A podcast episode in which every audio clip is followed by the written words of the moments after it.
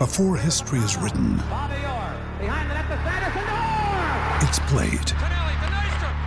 Before it's frozen in time, it's fought one shift at a time. Before it's etched in silver, it's carved in ice. What happens next will last forever. The Stanley Cup Final on ABC and ESPN Plus begins Saturday. You're listening to the Husker Online Show, your authority on Nebraska athletics. My guys call me pretty much every day to check on me. And then, um, excuse me. When your former players call you and former people you've worked with call you, you know you've done some good things because those kids call me every single day to make sure that I'm doing all right, I'm hanging out okay. So it's been really good. My guys help me out a lot, more than they know, current and former players. Anytime he gets to be back out there with us, kind of brings a smile to my face, and I know the kids really enjoy it too, and they love seeing him out there. Um, and he's trying to do what he can do, and the most important thing for right now for him is get healthy and take care of his family. But we love it when he comes out here, so I'm glad his wife lets him come for a few hours. All I got, all I got to say about that is that guy's tough. You know, that guy's a tough guy. Um, just to see him, just to see him, he lights up the room um, every day. His voice is heard. Uh, he's there. He's there every day, and he's dealing with what he's dealing with. But he's there every day. And all I can say to, to, to, to someone like that is he's a tough guy. And welcome here to this edition of the Husker Online Show. Sean Callahan, Nate Clouse, having to watch that out with us this week here as he is off on the road with the Big Ten basketball tournament. But we start out of the gates, Nate, right off the right out of the way here. Uh, with the, the news of Jovan Dewitt, we, we knew he was battling cancer, um, throat cancer that um, he was diagnosed with in January. Had a bump on his neck. Uh, went in, got it seen. They gave him some antibiotics. The bump got bigger. They diagnosed him with cancer on January 20th. Uh, going through treatments um, as we speak that will go all the way into April, both chemotherapy and radiation treatments. Has had a feeding tube put in, uh, but has only missed one spring practice all year. And he was out there the very first day, had to check himself into the hospital immediately.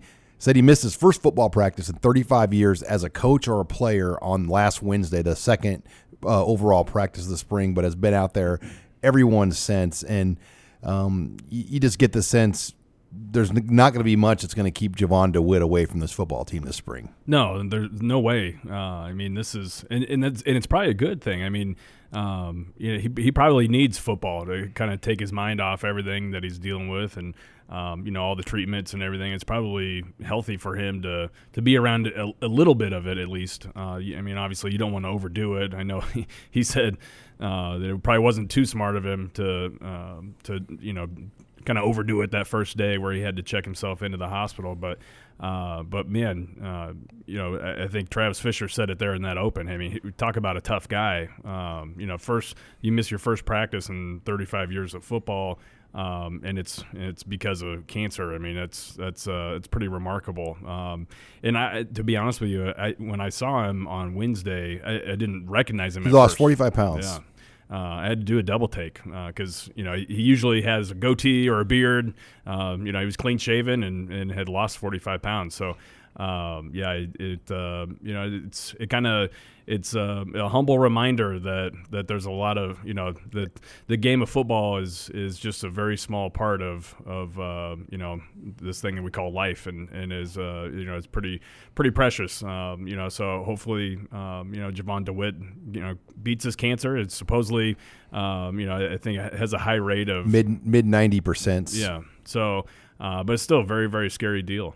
Yeah, and you just never know how someone's body's going to react. It, it's the medications and the treatments um, that run you down so much. I mean, he lost 45 pounds in about a month. Yeah. Um, had to have a feeding tube put in so he could properly eat. I mean, the radiation kind of burned your throat. I think those are the side effects you worry about because sometimes you, you might get run down, then you get sick. Yeah. And then that's when worse things happen. A lot of times it's not the cancer, it's the battle with the cancer that can lead to illness and sickness. So uh, he said he's got to be very careful just around the players and the guys uh, throughout the spring, just because. Um, you know, even around all these players, you know, you got to have hand sanitizer around all the Yeah, time. Your immune system is shot, and and uh, you, yeah, you want to talk about a kind of a cesspool of germs. I mean, you never know what, what you're going to find around you know, a team of 150 football players and you know practice field or, or locker room or whatever. So yeah, you got to be pretty careful in that regard. Yeah, he mentioned um, you know just he has a whole new level of respect now for he's been part of Team Jack um, for two years and when he sees those kids that that go through the pediatric brain cancer and he goes those are tough kids he goes for those kids to go through what they're going through um, he can't even imagine because I mean he knows what he's going through right now, and you know that level of cancer. He said it's even he can't even imagine uh, brain treatments and, and, everything they do. So um, it, has been eye opening, I think, for everyone close to Jovan Dewitt. I mean, guys like you and me, Nate, we're not much younger. We're about the same age as Coach Dewitt. We yep. have two young kids like he does, and uh, so you just wish him and his family uh, the best. And um, you know, he joked his wife's not exactly happy with him uh, being at practice every day. Uh, she took his keys away. She drives him up here, but I think anyone that probably knows him knows that he has to be there. I mean, he wants to be there. That's the most important thing. It's not like Scott Frost is saying come to work every day. Yeah. Um, I think for his mental sanity, he needs to be around the game of football. I mean, it's been a part of his life for 35 years, and quite honestly, I think I'd be the same way. I, would still want to probably go to work um, and and not just be laying around and and and you know he said I, I don't want to be home sleeping then getting up to throw up then go back to sleep. I, want to be doing something with what I love. Yeah I think you have to kind of be around it and and you know be around your support system. Obviously your family is your ultimate support system but I mean, th- this coaching staff and the football team, and, and he even mentioned, you know, former players of, of his that are that are calling and checking in on him, and, and you know, kind of seeing how he's doing. I mean, that's that right there is is uh, is really big. Uh, just having that moral support and, and kind of you know kind of keep a positive attitude on on everything because. Uh, I mean, I can't even imagine. I mean, that would that would be tough to, to go through that and, and to be doing the treatments and, and everything. And um, you know, I, I, I, do think that it's probably very healthy for him to, to kind of be around uh, all the support that he's getting from everybody. And some other news here uh, during the week, Nate. Um, Maurice Washington went away back to California Sunday night. Um, voluntarily gave himself up on Monday, um, and you know, kind of moved that thing forward. Came back to Lincoln Monday night. Is scheduled for a court date April 10th. Um, now, there's a chance that may not even happen if they're able to maybe plead his deal down into a misdemeanor. Um, I don't believe he'd even have to appear back in California in court at that point. So it will be interesting to see kind of what happens next if he even has to go back out to California again, if his attorney, John Ball, is able to get that thing knocked down um, into a misdemeanor. Um, but, you know, the, Scott Frost, the one interesting thing I found about that is he has really gone out of his way to, to stay out of it. And, and that is the college football world that we live in now. Head coaches – are not allowed to get involved in these type of investigative and legal matters, as we've learned with situations at Baylor and Penn State and many others over the last ten years. Um, so Scott Frost has really kept a distance. Um, I'm sure he has somewhat of an idea, but he doesn't want to get involved in, in the decision making of this process. Yeah, I, I think when it comes to you know something like this and um, you know, with it being a legal matter, you know, the, the last thing you want to do is, is become overly involved or, or to try and, you know, do any sort of investigation or, or try to, you know, be the one, um, you know, leading him or helping him or, or whatever. I mean, obviously you want to do, you want to offer any type of help you can, you can give, but you, you have to leave it up to the legal professionals to, to kind of handle all that stuff. And, um, you know, and, and, as a lot of people have mentioned over the last week or so, you know, all you can do is, uh, you know, is, is, coach up and, and, teach the guys that are around, and um, you know, and, and um, you know, he's missed he he's missed a little bit of time, and so uh, you know, I, I, don't think it's been a huge distraction or anything, but uh, yeah, I do think that Scott Frost is handling it the right way and the proper way. Uh, you know that uh, that a head coach has to do in, in these types of situations. All right, we we got a full show on tap. Nate and I are going to talk offensive and defensive storylines. We'll take your questions in the mailbag as well as recruiting. We're not going to get into basketball because there's just too much happening and changing as we're taping this show with Nebraska playing. Um, in the Big Ten tournament and a lot of unknowns. So uh, we're going to be strictly football uh, this week here on the Husker Online Show. When we come back, we're going to talk offensive storylines we've learned here over these first two weeks. That's next. You're listening to the Husker Online Show.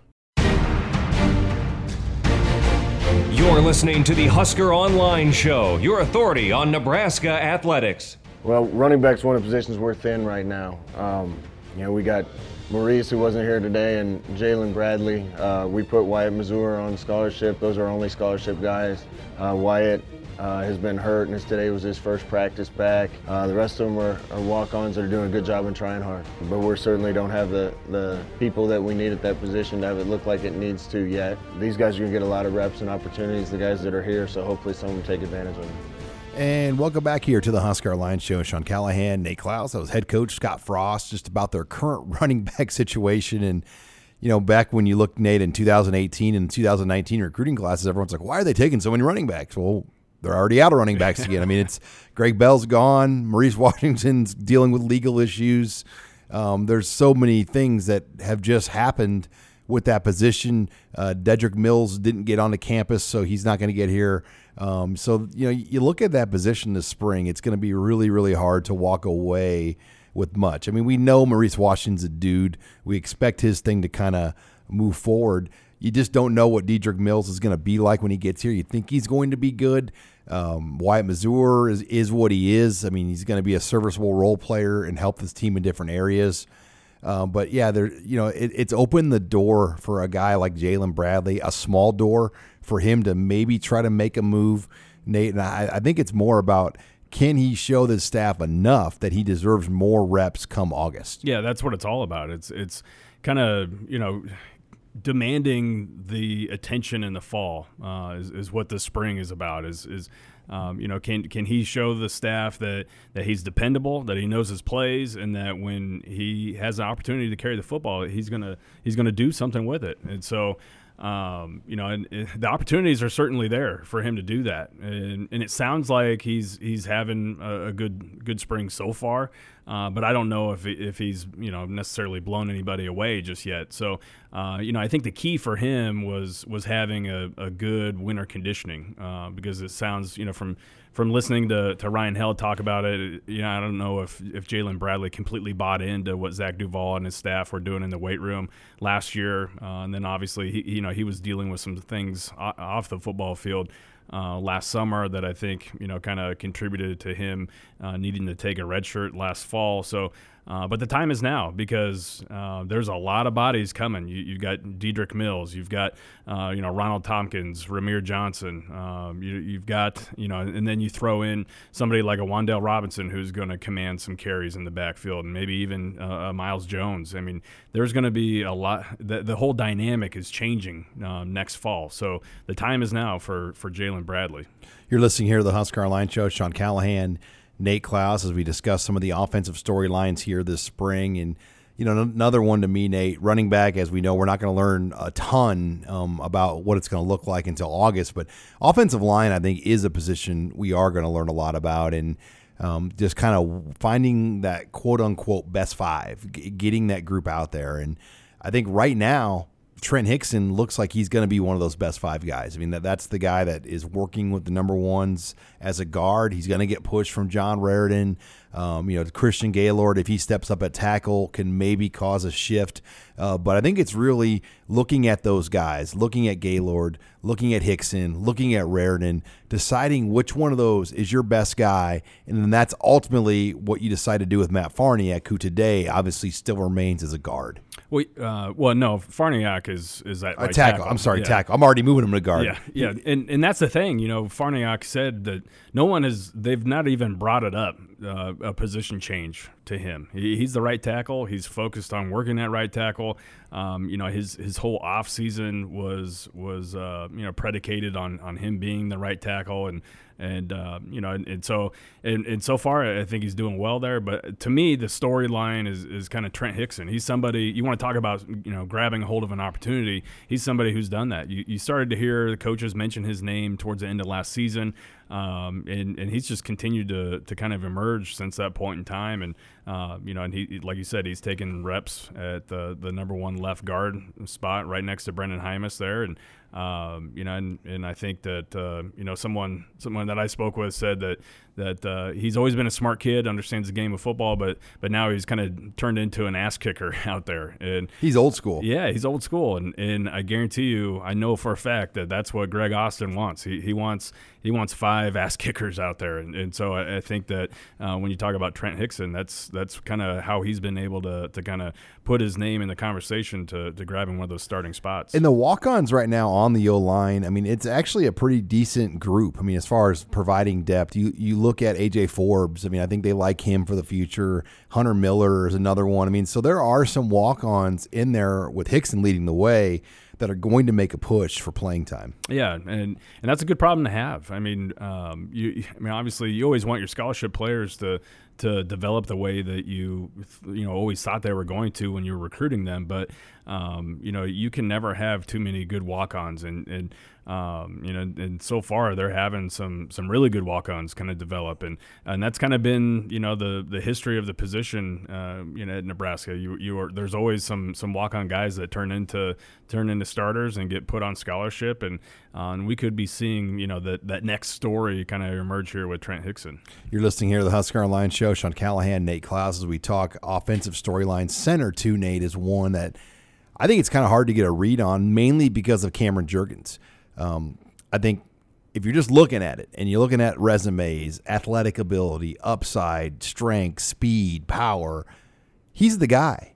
But does he know the playbook yet well enough to be the guy? And is most importantly, how's his health and the durability of that foot? Otherwise, um, don't count out Will Farniok at center right now, and and then Hunter Miller is a very very talented walk on uh, that's going to get an opportunity as well. Those are really the three, uh, but I still think it's more about can Jurgens get himself ready to be that guy. Yeah, I mean, and that's a tall task to ask somebody to to make the switch from tight end to, to center, you know, in the middle of last season, essentially, or towards the end of last season, and then, um, you know, kind of, you know, put the the whole weight of him being the starter uh, on his shoulders just a handful of months later. So, um, and and he's had the the issue of, of being injured, kind of hovering over his head, really for not just not just over the past year, but for the last three or four years. You know, he. he uh, um, you know, I think he's basically since the time he was a sophomore in high school, he's missed time uh, at some point during the year uh, for injuries, and then of course that bad break in his leg.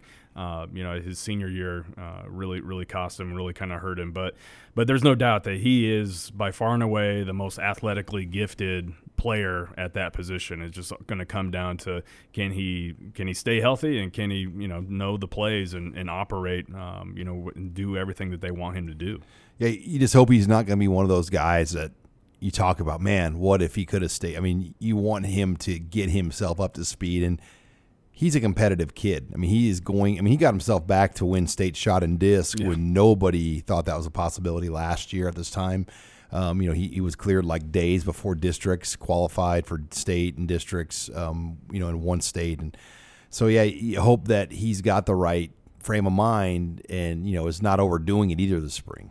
Yeah, you don't, you don't want to to ask him to do too much. Um, you know, and, and there was you know some talk of you know people were scared about what happened because uh, he was coming off that broken foot, and and there was some talk that the day that he got cleared uh, uh, to to really you know change a direction and, and put full weight and, and practice completely on it that he may have tweaked that that foot again a little bit. So I mean that's definitely a concern. So you don't you don't want to ask him to do too much, but um, but you're right. I, I, think that he is the ultimate competitor, and, and, just again, he's he's by far and away the most athletically gifted kid there. Just the transformation that his body has has been able to to make here over the last four or five months is to me is just completely insane.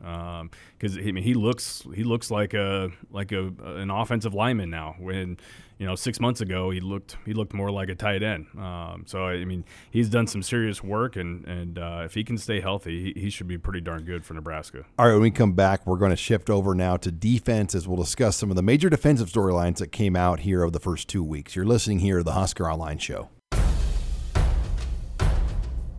This is Husker Online, your authority on Nebraska athletics. It's faster paced, it's cleaner. Uh, the guys know how to practice, they know how to transition from drill to drill. We almost don't have to tell them. I don't know how to put this. The stamina maybe is better. It was hard first for these kids to get through practice the way we wanted them to, the tempo that we wanted, the individual transition to seven on, transition to team, and let's go, go, go. And this year they're they're easily doing it. So I think the strength conditioning has a huge part in that. Um, with, with Coach Duval, and also just being the second year, used to it, your body's used to it, your mind's used to it. Um, so I think the tempo of practice is the most impressive thing right now. And we're back here on the Husker Online Show. Sean Callahan, Nate Clouse talking defensive storylines. That was defensive coordinator Erik Chinander saying, you know, one of the biggest things he's noticed, Nate, about this team this spring is just how they're able to handle the practice better. You know, I think a year ago, going through practice daily in the spring, especially, it was like a foreign language. Just the pace, the the tempo, all the elements that not only go with Scott Frost's offense, but the way they have to play defense. And you're seeing that now with year two, how guys have really adapted to how Chinander and the defensive guys want to practice. Well, yeah, I mean, just the familiarity with it all just I think helps everybody out um, in in terms of knowing the the plays that are being called, in terms of knowing how um, how they want practice to look. You know, he, he mentioned it in the open there, just transitioning from one drill to the next. I mean, the players know what's expected of them, um, you know, and, and so they're able to, to operate at a, at a quicker pace. Um, you know, and, and uh, you know, I think he, he mentioned some buzzwords. I think um, you know on Wednesday that Nebraska fans probably get excited about. I think he, he mentioned that the practices are, are more more violent and um, and the guys are, are creating more turnovers, and so uh, you know all of that is is welcome news as well. You're listening here to the Husker Online Show. Sean Callahan, Nate Clouse, as we talk uh, defensive storylines and moves here, Nate, and you know outside linebacker we heard and talked about Jovan Dewitt earlier in the show, but you know one of the big moves that's happened on this defense is with JoJo Domann and. Uh, the way they've moved him around this spring, um, I mean, I hate to go this route, but it's got an Eric Hagg type of feel to it when you look at JoJo Do- Domann and dare I say the word peso yeah. on the Husker Online show. And aren't they calling him the Cinco? Well, yeah, it's not the peso, it's, it's the, the, Cinco. Cinco. So, yeah. Uh, which Domann, he said he's he's like, yeah. First of all, he's the only player operating at that position, which is basically the nickel uh, linebacker.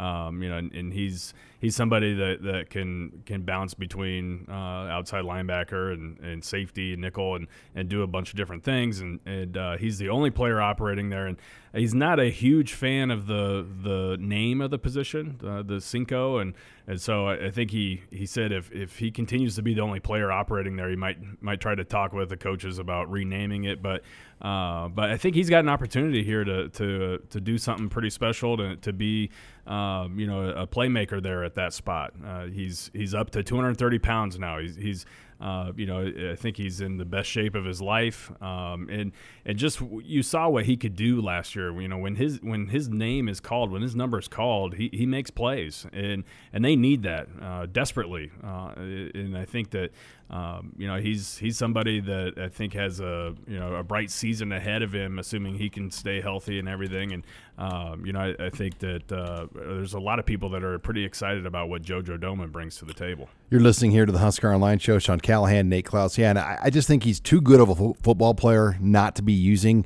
Um, the little sample size that they had with JoJo a year ago, he made plays. I mean, you go back to the Ohio State game and the fumble he it. forced, and then you know there was another. I'm trying to think. There was another play he made the week before I mean, he made like multiple forced fumbles. Well, when he talked with the the uh, the media on Wednesday, um, you know, he missed some time because he, he got hurt and coming out of fall camp, and he said, and I don't think if any, I don't think anyone really said what the injury was, but he said on Wednesday that he actually had a, a stress fracture in his back uh, coming out of, of, fall camp, which really limited him until the Northwestern game. He played all special teams in the Northwestern game, and it was the Ohio State game where he was able to to uh, to have his first career start. And you know, he had that strip sack on uh, Dwayne Haskins in that game. Um, you know, coming off the edge on a blitz.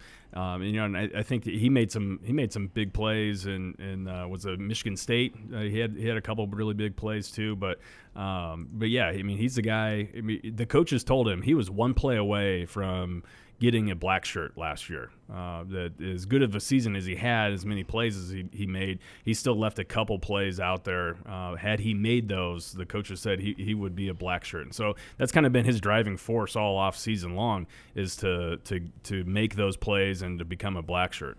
When I look Nate too at this defense. Um, moving down to the defensive line now, I really think that that's going to be a group that's going to surprise people. It, it just seems like the right pieces are coming back and they've added some good pieces. I mean, you look at Carlos and Khalil, I think they're going to make a big jump. They had good seasons, all things considered. I think maybe they had to play those guys a little out of position at times. They played them more reps and they wanted to play them. I think Ben Stille's going to get better. Um, you know, he, he's growing more into his frame. I think Damion Daniels gets better. We know Darrion Daniels' brother's in addition. Deontre Thomas is going to be a contributor next year. And then there's kind of an opportunity for a Deshaun Neal or a Casey Rogers or a Wilderman, somebody else, I think, to merge in that group. But I think there's something there right now on that defensive line, or that could be one of the surprise position groups on this team next year. Well, yeah, the whole group from top to bottom there uh, across the D line, I think, all had productive uh, winter conditioning sessions with uh, Zach Duval. And, uh, and you're right, there's a lot of guys that I think can do a lot of different things there. Um, you know, it may not be the the group that the staff ultimately wants from top to bottom in terms of their ideal fit in the scheme, but I think there's enough talent in that room to where they can kind of piece it together and, and put those guys in the right positions to make plays. And um, you know, and first and foremost, I think it comes to, to stopping the run. And uh, you want to talk about what somebody like a Darrion Daniels automatically brings to the table in that regard. I think both him and Damion, uh, you know, are going to give Nebraska a good push there uh, up front, and then uh, I think that will free up uh, Carlos and Khalil Davis to, to kind of do some different things, utilize their athleticism in, in some different spots. So, um, yeah, I'm pretty excited about what the D line uh, can do, the maybe the jump that that group can make as a whole, and if they do make a, a big jump, I think that's going to be a huge boost for the defense as a whole. You're listening here to the Husker Online Show. Sean Callahan, Nate Clouse, as we talk uh, defensive storylines and. Um, I, I just think any of these newcomers too. It'll be interesting to see like a Nick Henrich. He's going to get a real chance this spring. He right now is repping with twos. Um, you, you, look at how they have it divided up right now. Honas, who's limited, is working uh, at one Mike linebacker spot, um, and then obviously Mohamed Barry's at one. Um, and Colin Collin Miller's running the ones next to Mohamed Barry. So um, Henrich is right behind Barry um, as a two, getting lots of reps this spring. Um, he's somebody that could really take advantage of that this spring. Yeah, he's learning. Um, you know, he obviously he's got a long ways to go, uh, but he, he's definitely. I mean, the best way to, to learn is, is to get reps, to get out there and do it. And and Barrett Ruud said uh, on Wednesday that uh, that he's doing a great job. He's learning. He's taking advantage of, of the opportunity. Uh, you know, I think he's a guy that will need to continue to develop physically uh, to kind of, you know, uh, be able to go through the, the Big Ten schedule. But uh, but yeah, he's got an, he's got a very real opportunity to, to play and, and to play quite a bit, um, given the, the lack of overall depth there at the inside linebacker position. All right, when we come back, we're going to bring in Husker Online intern Grace Harmon. We're going to take your questions in the mailbag. That's next. You're listening here to the Husker Online Show. You're listening to the Husker Online Show, your authority on Nebraska athletics. I can tell you that each person at least had two pounds, but I know we ate more than that per person. Man, we had everything grilled, everything you, they had on that menu. We ate it: tater tots, chicken fingers, burgers, lemonade, water, uh, grilled wings, regular wings, everything. And welcome back here to the Husker Online Show. That was defensive lineman Carl, Carlos Davis. That was a pretty intense tone, but we were talking about food. Uh, he discussed the. Uh, meet and greet dinner they had with new defensive line coach Tony Tuioti at the watering hole. And anyone that's been there, their wing prices have gone up a lot since I was in college, Nate. Yeah, a lot. I mean, it's yeah, it's it's not cheap. So I can only imagine. I know he tweeted out a picture, something to the effect of um, a family that eats together stays together, and there were at least twenty offensive or defensive linemen in that picture. It looked like so. I don't even want to know what that bill was. Well, we're back here on the mailbag. Sean Callahan, Nate Clouse, Robin Washington uh, out at Big Ten basketball. So we have just us two with Grace Harmon. Grace, what do you have to start us out in the mailbag? All right. Well, kind of going off of that intro, the first question is what players have transformed the most over winter conditioning? I mean, I think you got to start with JoJo Domann. Um, it was interesting to hear Jovan Dewitt. He he used the words he looks like a brick you know what um, and he used the real word i'm not going to use it on this show because we're on radio stations across the state of nebraska uh, but jojo in getting up to 230 i think was a surprise i think damion daniels has dropped some good weight um, brendan Jaimes, i think looks bigger and more lean. He's closer to 300. Carlos Davis is up to 310, Nate. Wow, yeah, I mean that's a good looking 310 right there. I, I think you could you could really pick anybody across that defensive line. I think all those guys are looking pretty good.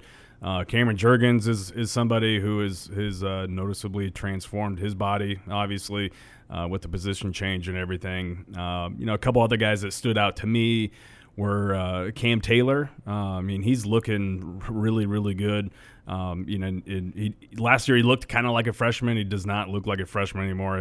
I, would venture to say he even looks more like a like a fifth year senior than than a sophomore. Um, you know, Jaron Woodyard has, has added some some good weight. He, he's uh, he's looking really big too. So I mean, really, there's uh, across the board, everyone's um, you know I, I, think really taken to the the off season conditioning program. All right, and what players are you you hearing the most buzz about so far on offense and defense? I mean, Wan'Dale Robinson. Now we didn't get to see him at practice Monday. Um, he's battling a hamstring, but I, I, think just the the buzz that he brought the first week, um, it was real. And and a lot of times when a new true freshman comes in out of high school early, you just don't hear much about them because they're so overwhelmed with everything the the lifestyle change, moving to college, um, learning the playbooks, the athletes on the field, everything, and you don't get the sense that's been a problem for Wan'Dale Robinson. So that's a guy I think that's made a jump. Um, they need some other guys on offense, at running back. I mean, a guy like Jaron Woodyard, I think, is somebody, or uh, Mike Williams, particularly, are receivers that they would like to see um, step up more this spring. Uh, on the defensive side of the ball, jo- JoJo Domann, I mentioned him earlier. I think he's a name, Nate, uh, that jumps out for me already that um, is poised to make a big rise. Yeah, you know, I, I think you mentioned Mike Williams. You know, he's somebody that – has gotten a little bit of run, I guess, from Troy Walters. Had, had, some nice things to say about him. Obviously, he's he's somebody that needs to continue to get better at, at blocking and and uh, you know improving his overall game. But uh, you know, I, I, think he's he's doing well. Uh, J.D. Spielman, you know, everyone knows what you know how good J.D. Spielman is. So I think sometimes he's a little overlooked, but um, you know, from what little of practice we've been able to see, which isn't a whole lot, but um, I was impressed with with what J.D. Spielman did, especially in that Nebraska drill. Uh, I mean, he he put some moves on some guys in the open field that uh, you know, he, he, made some guys look kind of silly. So, uh, you know, it, it's always good to, you know, when you've got a veteran like that, that they continue to, to get better and, and perform at a high level. We're taking your questions here in the mailbag with Grace Harmon. What do you have next, Grace? All right. So, with the NFL draft fast approaching and just having Nebraska's Pro Day last week, what former player would be your first pick in a Husker centered NFL draft? Um, I, I, think you have to go Stanley Morgan. I mean, we're talking about just players eligible this year. Mm-hmm. Um, we're not talking like all Huskers involved in the NFL. Um, I would say Stanley Morgan one, Devine Ozigbo two. I, I, don't know. I don't know if it'd be hard for me to go any different than that. Yeah, I mean, those the, those are the two obvious guys. I, I was impressed though with what um, you know with some of the numbers that Gifford and, and Farmer put up. Uh, you know, when you stack those against what uh, you know what was done at the NFL Combine, those guys those guys you know did really really well. So um, you know, they're they're probably the next in line in that conversation. I would say. What do you got next? All right. So this past season, Nebraska didn't really play with the same pace uh, that most people are familiar from seeing from Frost offenses. Um, do you think we'll see a change here in tempo? I think they want to do that, but a lot of things have to come into play. Number one, the efficiency of the offense that starts on early downs and being able to run the ball. When you get into third and eight, um, or third and long, it's just so hard to keep that pace. You have to get that first first down, and then the pace really goes. And then the defense. Uh, Nebraska needs more depth and playmakers on defense. You don't want to just hurry up and speed up this offense if you don't have the defensive guys on the other end to complement what you're doing. Yeah, that's kind of counterproductive when when the offense and defense aren't working in, in sync there. So uh, but yeah, I, I, do think that we're going to see a faster paced offense this year. I think year two in the system, uh, people you know people are thinking a little bit less, you know, processing the information uh, quicker.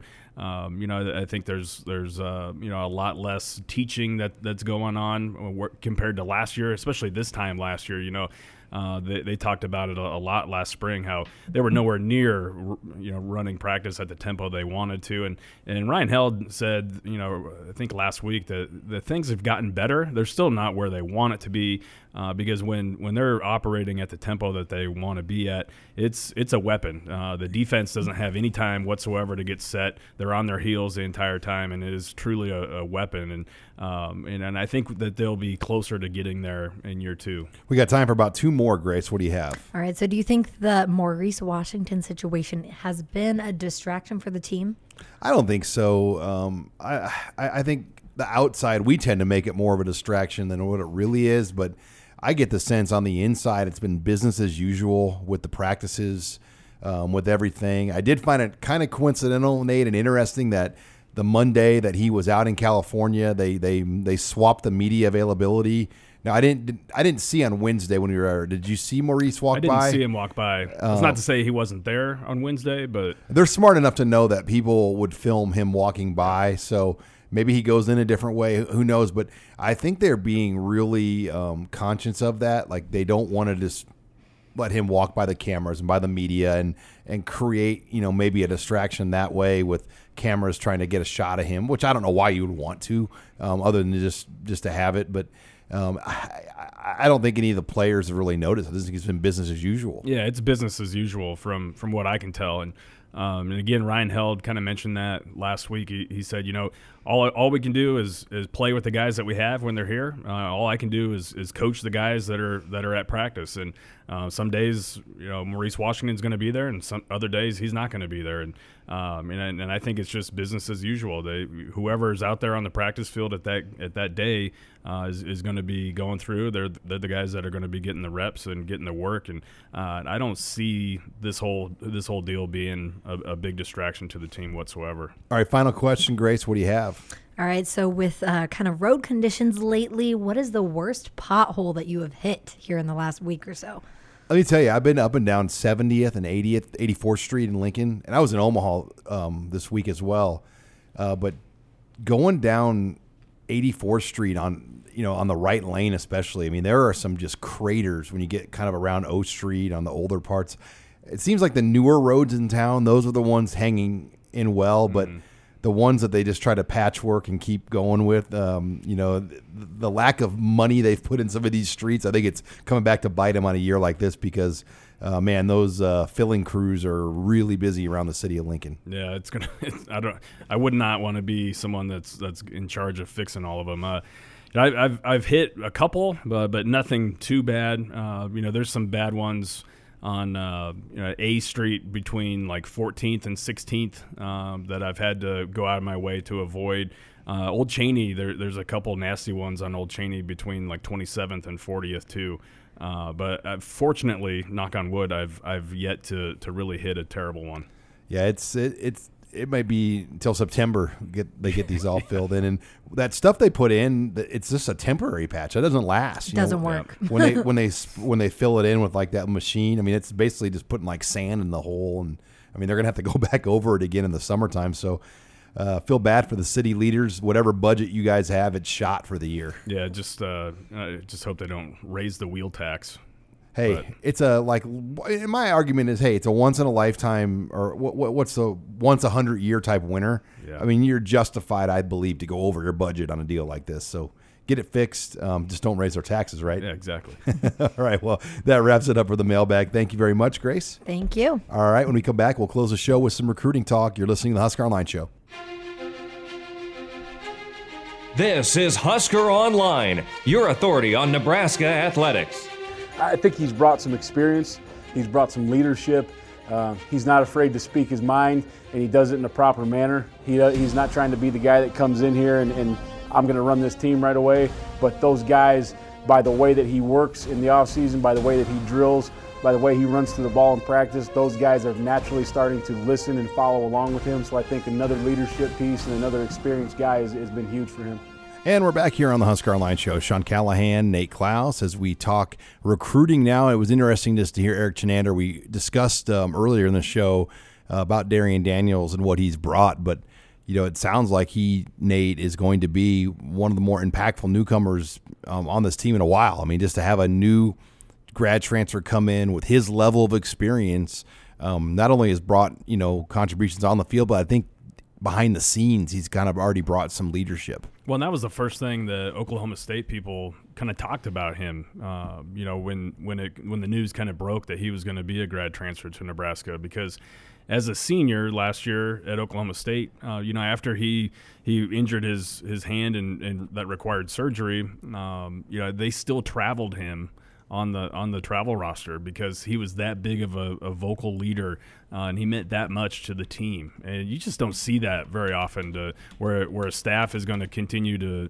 uh, to allow an injured player to travel with the team because he's that that big of a leader. So, uh, you know, I think that's a huge aspect that, that maybe was was missing a little bit, uh, you know, last year, and um, and not just a guy that can lead, but is also someone who can back it up on the field. You know, he was a four-star recruit coming out of high school. He's he's proven himself at the the Power Five level there at, at Oklahoma State. So I'm really excited to see you know what what he can bring to the table uh, for that defensive line.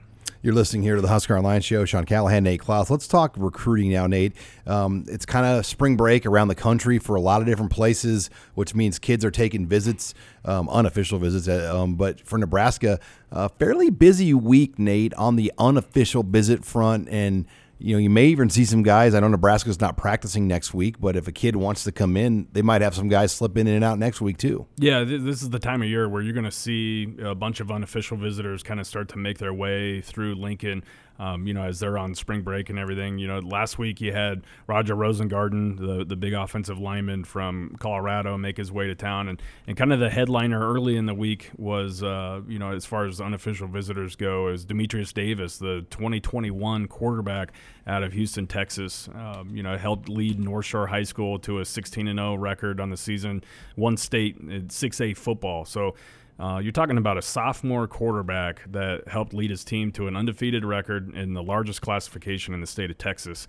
And oh, by the way, he threw for 3,300 yards, uh, for 44 touchdowns, and completed 72 percent of, of his passes. So, um, and, and, he can run. So, I mean, he, he kind of checks all the boxes that Nebraska wants in their quarterbacks. Um, now, he's not the biggest guy at 5'11, 190 pounds, but but like I said, he, he's got those leadership qualities. He's got the, uh, I think the you know the the decision making uh, ability and and the arm and the athleticism that that Mario Verduzco really really likes. And so uh, to get him on campus this early on in the process is a big deal because uh, you're, you're, you're battling teams like LSU and Florida State, and um, you know it, it's about 15 other schools that have already offered, and he's going to be a national type of recruit. He's uh, a 21. Yeah, 21. It's just so, amazing to be that far ahead of well, quarterback. Yeah, they've got their they got Logan Smothers in the in the boat already for 2020, uh, which they are which they continue to recruit really really hard uh, because teams aren't backing off him by any means. But uh, but I think you have to tip your hat to the job Mario Verduzco has done and and kind of uh, recruiting Logan Smothers hard, but also getting ahead of the curve here with Demetrius Davis and a lot of a lot of other 2021 quarterbacks. They've offered about seven or eight 2021 guys, and um, you know, uh, like I said, to, to, get Demetrius Davis on campus this early in the game is, a pretty big deal to Nebraska. And, and, he loved the trip. He loved being able to go out to practice. He loved being able to, to be around Scott Frost and, and Mario Verduzco. And, uh, and he, he, flat out said, you know, that system, that offensive system would be one that I fit very, very well, would be one that I would love to play in. So, uh, so the Huskers are a real player here. Nate, with this early signing day too, um, quarterback recruiting. I mean, it always was the first thing. You know, if, if you didn't have a quarterback by Memorial Day, you were kind of in trouble. Yeah. I mean, now it seems like it's even sped up even further than that as far as your current year that you're working on. I mean, Nebraska, as you mentioned, has Logan Smothers. That's their only current commit.